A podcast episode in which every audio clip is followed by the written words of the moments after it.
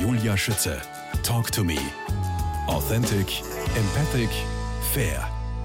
Nur drei Monate später saß ich auf der Terrasse seines Hauses mit wunderbarem Blick auf die Golden Gate Bridge, auf Alcatraz und die Skyline von San Francisco. Thomas Wilhelm Albrecht, woran erinnert dich das? Das erinnert mich an zwei Coaching-Sessions, die ich mit Stuart Emery hatte. Den Stuart Emery habe ich ja kennengelernt aufgrund einer meiner vielen Dienstreisen in die USA. Ich war in einem amerikanischen Franchise tätig, in einem sehr unbekannten und äh, war dort beim Gründer immer wieder eingeladen.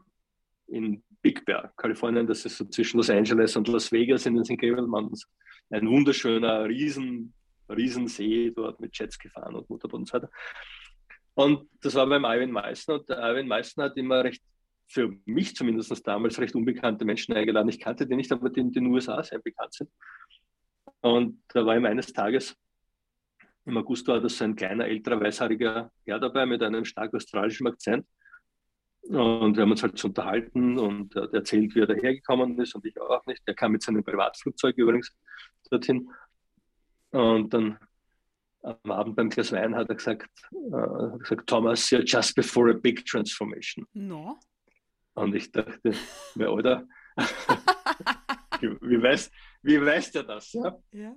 Also es war tatsächlich so, mein Leben war zu der Zeit, also es schien alles schief zu gehen. Das war so zwischen 2012 und 2014, da war alles irgendwie so im Bach runter. Inwie inwiefern alles, dass wir uns da wirklich auch was vorstellen können darunter und uns eventuell auch Naja, das war das, also das beruflich haben die Dinge nicht funktioniert, ja. wie ich das wollte. Mit meinen Franchise-Partnern hat das nicht mhm. funktioniert meine Ehe irgendwie knapp vorm Auseinanderbrechen. Ja, okay, also und, wirklich. Und das, also ja. wirklich, also nicht besonders mhm. cool. Und das so mein, mein Blick, und das war alles so eingeschränkt. Ich war sehr, sehr stressig, hatte keine gescheiten Ideen. Und das war halt sehr mühsam, also immer zach, ja, mhm. würde man sagen. Und dann sagt ihm der Thomas, just before a big transformation, und ich, ja, ich weiß nicht, dass wir kennen uns überhaupt mhm. nicht. Und dann hat er gesagt, wenn du willst, lade ich dich ein zu meinem Haus da nach Tiburon mit diesem fantastischen Blick mhm. und ich coach dich. Und ich gesagt, okay. Und wie ich dann das nächste Mal dort war, so zeitgerecht habe ich geschrieben und habe gesagt, Stuart, ich würde jetzt dann da sein, ob ich nicht kommen könnte. Mit dem hat er natürlich nicht gerechnet, weil wir ja wissen, dass Amerikaner gerne mal eine Einladung aussprechen, das dann aber nicht immer so ernst meinen. Und der hat dann gesagt, ja, du kannst kommen an dem und dem Nachmittag, wenn du da bist. Und ich war ja geschäftlich in Kalifornien und dann bin ich dorthin gefahren und kam zu ihm. Und man muss wissen, dass Stuart Emery hat sehr viel für Mastercard gemacht. Früher, da gab es ja diese Priceless-Kampagne okay. mit der Werbung, wo drinnen stand, uh, du kannst alles, was du für Geld kaufen kannst, nimmst du Mastercard und der Rest ist Priceless, also unbezahlbar. Und ein, ein, ein bekannter NLP und Hypnosetrainer und Hypnotherapeut.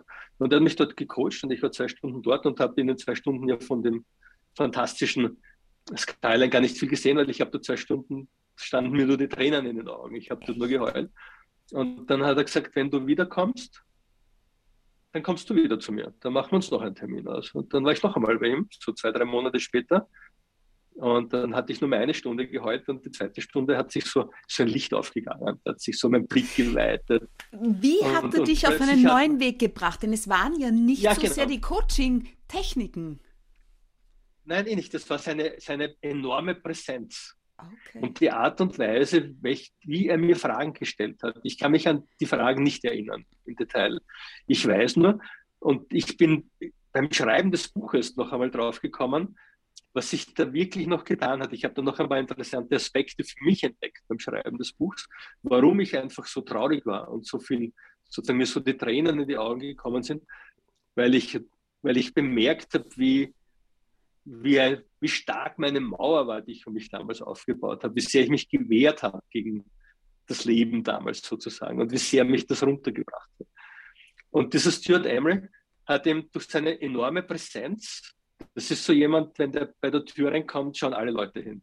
Ich weiß, was du meinst. Obwohl er kein Wort sagt. Ja. ja, ja. Und das ist ein kleiner Mann, also von der Körpergröße. Ja. Mhm. Und dann wollte ich das natürlich lernen, was er gemacht hat. Und das war im NLP, also neurolinguistisches Programmieren und ja, Dose und auch. Solche ja, Seminare. Genau. Ja. Und haben wir in, in Österreich jemanden gesucht, der mir das beibringen kann. Und habe dann dort die Ausbildungen gemacht zum Trainer, mhm. NLP und Hypnose-Trainer. Und dann wollte ich immer ein Buch darüber schreiben. Und dann habe ich gedacht, aber wem interessiert das? Also wen interessiert ein Buch über einen Computer? Da gibt es tausend Bücher am Markt, das interessiert doch überhaupt niemanden. Und dann kam meine Frau dann, also es hat sich alles, mein, mein Leben ging bergauf, mein, alles gerettet, alles Palette, ja. Und, und dann war ja, hat mir meine Frau mal gezeigt, im, im Winter 2019, also Jänner oder Februar, eine Analyse über die Rhetorik des Sebastian Kurz. Dein und erstes ich habe das dann wieder zur Seite gelegt. Genau. Nein, nein, das war noch davor. Ja. Und dann war ich im Mai, war ich dann Begleitperson bei der Schullandwoche bei einer meiner Söhne mit in Ilmitz im Burgenland. Mhm. Und das war an dem Dienstag nach dem Ibiza-Wochenende. Und ich saß da, genau, ich saß da in Ilmitz im Restaurant am See und im Radio war schon überall Misstrauensantrag und so weiter, ja, damals ja, noch von der Mr. Pilz. Ja. Und dann hatte ich die Idee, jetzt schreibe ich ein Buch über die Rhetorik des Sebastian Kurz weil ich einfach wissen wollte, welche NLP und Hypnosemuster werden dort verwendet. Und wie ist das im Vergleich mit den anderen Parteiobleuten zu der Zeit? Und habe mich hingesetzt und habe halt 14 Tage geschrieben und habe dann einen Freund gefragt, du, du kennst doch jemanden da beim Goldeck Verlag, kann ich dort anrufen und dich auf dich beziehen? Und der hat gesagt, ja, ruf ruhig an, wirst eh sehen, ob sich die melden. Ja. Und dann habe ich dort angerufen und habe der Assistentin da lang und breit erklärt, was ich vorhabe. Und sie hat mir gesagt, ja, ja, der Herr Wechselbaum, also der Verlagsleiter, der wird sich melden, wenn er. Du bist mir nicht wurscht. wer weiß, wer weiß cool. wann sich der meldet. Ja? Und dann hat er zum Mittag angerufen, also am selben Tag zum Mittag. Dem habe ich das alles noch einmal erzählt. Ja. Und dann hat er gesagt, ob ich ihm das Inhaltsverzeichnis schicken könnte. Und ich gesagt, sicher, bin ich fertig sozusagen. Und dann hat er am nächsten Tag gesagt, ob ich ihm das Manuskript schicken könnte und ob wir uns am Tag darauf treffen könnten. Und dann war ich sozusagen, am Dienstag haben wir telefoniert, am Donnerstag saß ich dann dort. Und dann saß wir dort, seine Frau, die Verena und er, und habe gesagt, er ist noch viel Arbeit und wir haben wenig Zeit. Denn die Wahlen werden ja Ende, Mitte oder Ende September, das wusste man damals noch nicht, wann die sein werden. Mhm. Das heißt, das mhm. Buch muss Mitte mhm. August auf den Markt kommen und wir haben Anfang Juni. Und wir müssen noch, also wir, du musst, haben sie gesagt, sie haben wir damals auch bei sie, sie müssen noch 100.000 Zeichen schreiben, 100.000 Anschläge. Sage ich, wie lange habe ich Zeit? Eine Woche. Sage ich, das ist überhaupt kein Problem. Ich habe 250.000 in zwei Wochen geschrieben, kann ich ja 100.000 ja. in einer machen.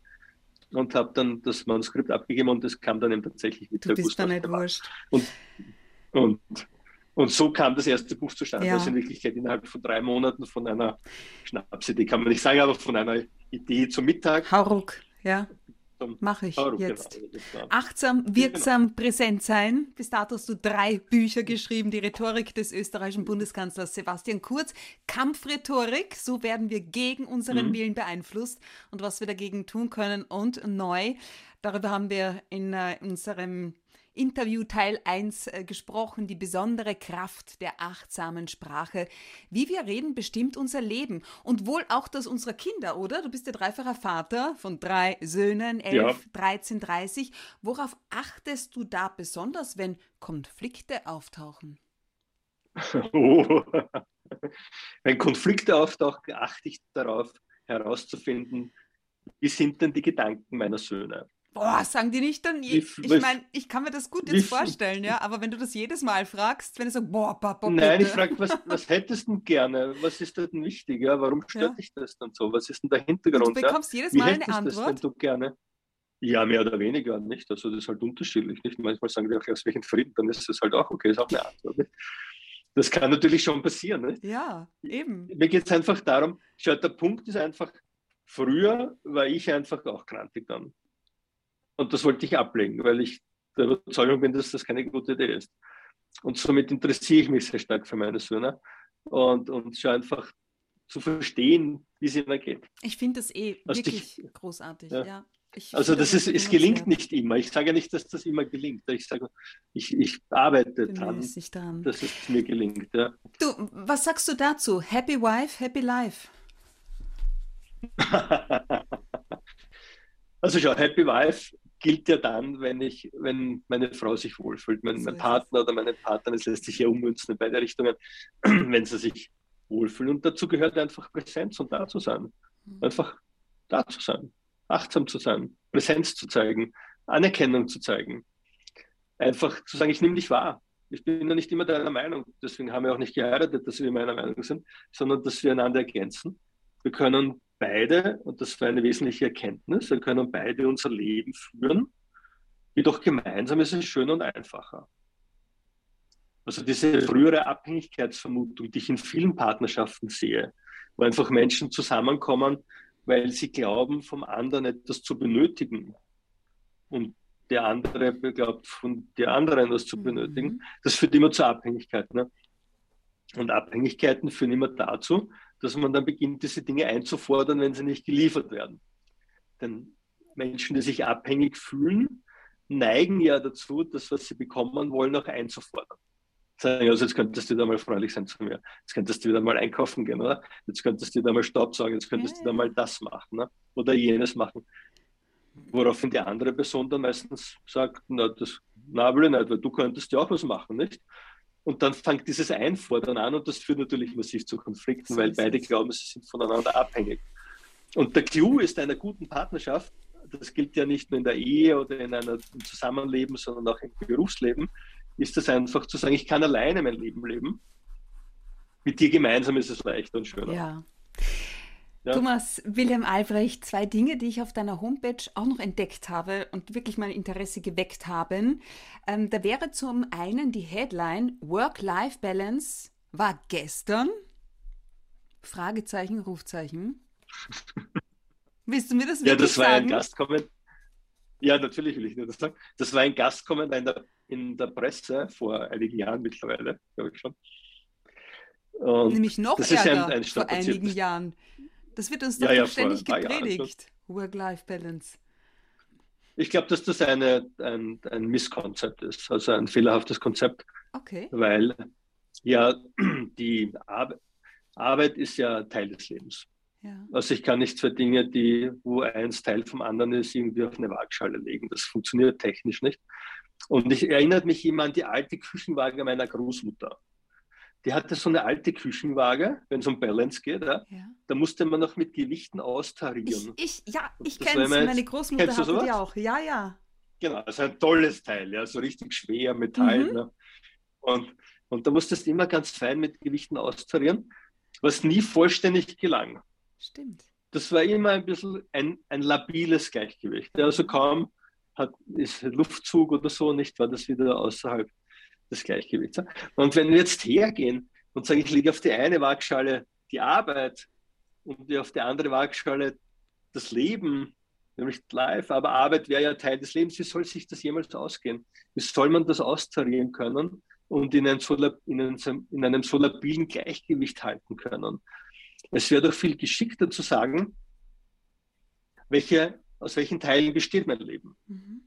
Also mein Leben besteht aus Arbeit, mein Leben besteht aus Partnerschaft, mein Leben besteht aus, meinem, aus meiner Familie und meinen Freunden, mein Leben besteht aus meinen Hobbys, aus meiner Gesundheit, aus, aus meiner persönlichen Entwicklung, aus meinem Hund, genau, vielleicht aus meiner Spiritualität. Ja? ja.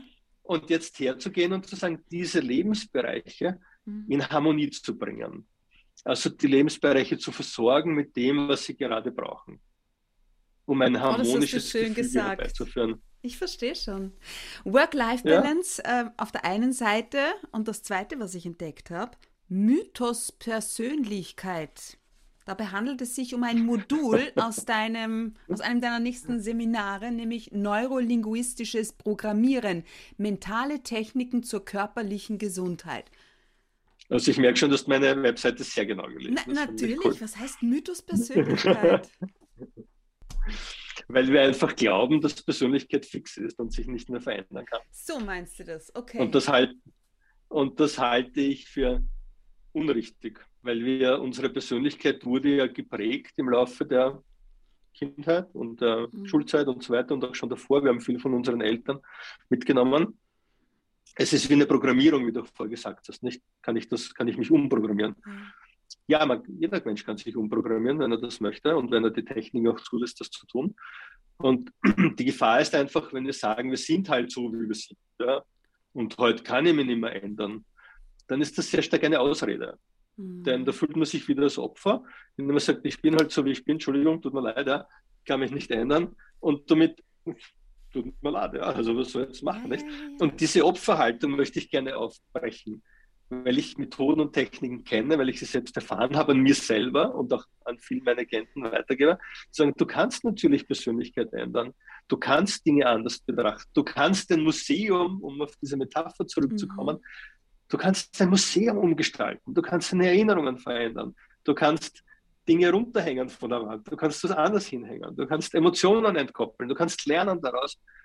Und darum ist Persönlichkeit nichts Fixes, sondern etwas, was wir mehr oder weniger leicht, ja, aber dennoch immer schrittweise verändern können. Und dazu lade ich alle Menschen ein, da dabei zu sein, um einfach ein adäquater zu sein in der Umwelt, in der wir heute leben und einfach viel mächtiger zu sein und viel stärker zu sein. Einladen ist ein gutes Stichwort. Als Sparringspartner, jemand, der sich mit anderen auseinandersetzt, auch das habe ich mir eben genau angesehen, was bedeutet das?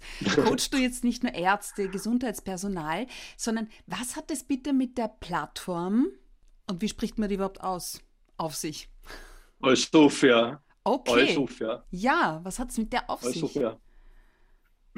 Also als Sophia ist ein Kunstwort, aus dem Griechischen Eu für gut und Sophia für Weisheit. Es geht ah, um gute Weisheit. Ja. Okay. Das ist sozusagen der Schmäh dahinter. Und es geht mir darum, dass Führungskräfte voneinander lernen können. Also machen alle ganz viele. Erfahrungen in ihrem Betrieb, mit ihren Kunden, mit ihren Lieferanten, mit den Umweltbedingungen, die wir heute vorfinden.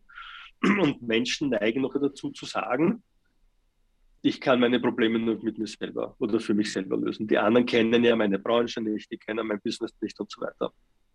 Und das erachte ich auch für eine, eine Ausrede in gewissem Sinne, mhm. denn Unternehmen verbindet sehr viel Gemeinsames, auch wenn sie inhaltlich was anderes tun. Es geht immer um Menschen. Es geht immer darum, wie dort miteinander kommuniziert wird. Es geht immer darum, wie gewisse Probleme gelöst werden, welche Denkmuster dahinter stecken. Also wie mache ich denn jetzt Homeoffice? Wie gehe ich denn damit um, dass Menschen meinen, impfen die bessere Idee oder andere sagen, nicht impfen die bessere Idee? Wie geht es denn mit diesen Konflikten? Wie gehe ich denn mit den Lieferkettenproblemen um? Was könnte man da machen? Ja? Wie gehe ich denn mit Standortproblemen um? Wie gehe ich mit den steigenden Energiepreisen um, die uns alle beschäftigen? Was wären wohl in deinen Augen und jetzt deiner Erfahrung nach die wichtigsten Werkzeuge, um Frieden auf dieser Welt herzustellen? Welche Werkzeuge würdest du welchen Politiker gerne in die Hand drücken? Achtsamkeit im Sinne von andere Meinungen anzuerkennen, mhm. mit der Neugierde, die zu hinterfragen, wie kommst du dazu und dabei bei voller Präsenz zu sein. Also nicht schon während des Gesprächs immer zu überlegen, wie kann ich auf das nächste Argument reagieren und das möglichst kontern und klein machen, sondern ehrliches Interesse an einer anderen Person. Und das ist etwas, was uns in unserer Gesellschaft sehr abhanden gekommen ist. Wir haben viel zu wenig Interesse an den anderen Menschen, auch wenn die anderer Meinung sind und andere Sichtweisen haben als wir selbst. Und das würde uns sehr, sehr stark zusammenbringen. Und das sollten auch die Politiker machen im Land und auch länderübergreifend, verstehen wollen. Verstehen, was bringt Menschen dazu, solche Gräueltaten zu begehen. Das heißt ja nicht, dass ich damit einverstanden bin. Ich will nur die Denkmuster dahinter verstehen. Und das ist eine lange Diskussion, die nicht gelöst wurde. Wie denkt denn Putin? Was will er denn wirklich? Ein ganz großes Fragezeichen. Und ich glaube einfach, dass wir uns in unserer westlichen Welt in den letzten Jahrzehnten viel, viel zu wenig darüber Gedanken gemacht haben, wie tickt denn diese Person? Wir haben zwar sehr viel bemerkt und kritisiert am, am Verhaltensmuster, an den Vorgehensweisen, wir haben uns aber nicht überlegt, was geht im Kopf vor. Und wenn wir da mehr voneinander wissen, was geht denn im Kopf vor, welche Werte stecken dahinter, welche Ziele stecken dahinter, um was geht es dieser Person, dass wir dann viel, viel besser ein adäquates Zusammenleben gestalten können. Allerdings braucht das Zeit. Und das ist genau das, was ich auf deiner Homepage ja. auch gefunden habe, nämlich Zeit für dich. Hier bekommst du sie. Mhm. Das steht ganz oft auf deiner Homepage. Wir haben ein Zeitproblem. Ne? Es muss alles ruckzuck gehen und am besten gestern erledigt und ja. gelöst. Aber das ist ein Teufelskreis. Hm. Ja, es ist einerseits, dass wir glauben, es muss alles gleich gelöst sein. Und es ist andererseits auch, weil wir viel zu unfokussiert sind. Ich glaube, wir sollten viel mehr Fokus auf die drei wichtigen Dinge in unserem Leben legen. Und Fokus schafft Zeit. Mhm. Die Ablenkung ist zu groß. Also Ablenkungen wie Social Media, wie sonstige Nachrichten, die da reinputzen und alles piepst einfach, das sind lauter Ablenkungen, die wir in unserem Leben haben. Und das ist kombiniert mit einer unheimlichen Dynamik. Darum geht ja Kommunikation sehr stark schief auf Social Media Kanälen, weil das viel zu schnell geht. Also früher musste man einen Brief schreiben und dann hat man den einmal geschrieben, dann hat man am nächsten Morgen noch einmal durchgelesen und wieder weggeworfen. Und dann hat es eine Woche gedauert, bis der ankam und dann noch eine Woche, bis vielleicht was zurückkam. Und das ist heute einfach viel zu schnell und viel zu viel. Und wir sollten uns fokussieren auf die Dinge, die uns wirklich wichtig sind in unserem Leben. Dann finden wir auch Zeit. Wir haben mhm. genug Zeit. Würdest du einen Brief schreiben, wäre wahrscheinlich so als Wasserzeichen ein Löwe drauf, oder? Absolut, ja. ja. ja. Habe ich auch auf deiner Homepage gesehen. Was hat es mit dem auf ja, sich? Was verkörpert ein Löwe für dich? Also ich bin einerseits im Sternzeichen Löwe. Mhm. Und Löwe ist natürlich, der Löwe ist ein majestätisches Tier, das eine, sehr, eine Stärke ausstrahlt, eine Präsenz ausstrahlt. Das macht Löwen aus. Sie denken nach darüber, sie machen sich Gedanken, sie analysieren, sie arbeiten daran, gerecht zu sein, alle zu Wort kommen zu lassen. Sie verteidigen natürlich ihr Rudel ganz massiv. Und nachher kommen sie wieder zusammen und schauen, was können wir gemeinsam tun. Und das macht einen Löwen für mich aus. Und darum ist nicht nur im Sternzeichen, sondern auch mein Unternehmenslogo ist ein Löwe. Ja. Und bei den Lions bin ich eben auch Mitglied, sehr engagiert. Und da geht es halt auch um ein, ein löwenhaftes Verhalten. Es geht um Versöhnung, es geht um Frieden, es geht um Gemeinschaft und es geht um die Menschenwürde. Das sind die Dinge, die mir da ganz wichtig sind an der Stelle. Dein Lebensmotto lautet May the Force be with you. Wann hast du das für dich entdeckt? Das ist ja ein bekannter Spruch aus Star Wars, mhm. May the Fourth be with you. Und ich bin im Zuge des Coachings, das ich genießen durfte beim Stuart Emery, draufgekommen, so eine Art Selbsterkenntnis, dass ich viel, viel mehr Kraft in mir habe, als mir in meinem bisherigen Leben gesagt wurde. Also mir persönlich und ich glaube auch vielen anderen wurde immer gesagt, du musst klein sein, du musst still sein. Sind wir da jetzt auch in deiner Kindheit angelangt? Genau, Aha. Du musst ein bisschen dich anpassen, du musst lauter gute Noten schreiben, ja. musst lauter sehr gut haben. Habe ich immer alles gemacht, ja? Mhm. bis ich eben drauf kam, dass mich das nicht dorthin führt, wo ich wirklich möchte. Also ich wusste gar nicht, wo ich hin möchte. Es hat mich einfach in die Situation gebracht, die 2012 bis 2014, über die wir schon gesprochen ja. haben, einfach vorherrschend war. Und durch den Stuart Emery habe ich erfahren, ich habe so viel Macht in mir, so viele Möglichkeiten und darum ist das Made Force Bevisio ein, ein cooler Gruß im Star Wars, da ist mir dann wieder aufgefallen. Sagen, ja, mach, mach was aus deinem Leben. Nimm es in die Hand und, und, und mach dein klares Bild, was du haben willst, mach deine Geräusche dazu, deine Bilder, deine Gefühle dazu, deine Emotionen und geh in die Richtung. Geh einfach. Dabei bleiben und weitergehen. Egal was passiert, es werden immer Dinge passieren, die nicht, nicht gut sind, mit denen wir nicht einverstanden sind, die stören, die uns in, im Weg liegen mach einfach weiter. Glaube an dich selbst und du wirst bemerken, was alles möglich sein wird in deinem Leben. Die besondere Kraft der achtsamen Sprache, wie wir reden, bestimmt unser Leben. Thomas Wilhelm Albrecht, ich bedanke mich bei dir für deine Zeit, die vielen spannenden Einblicke. Alles Gute für dich und die Familie und liebe Grüße nach Felixdorf. Sehr gerne. Vielen Dank, liebe Julia.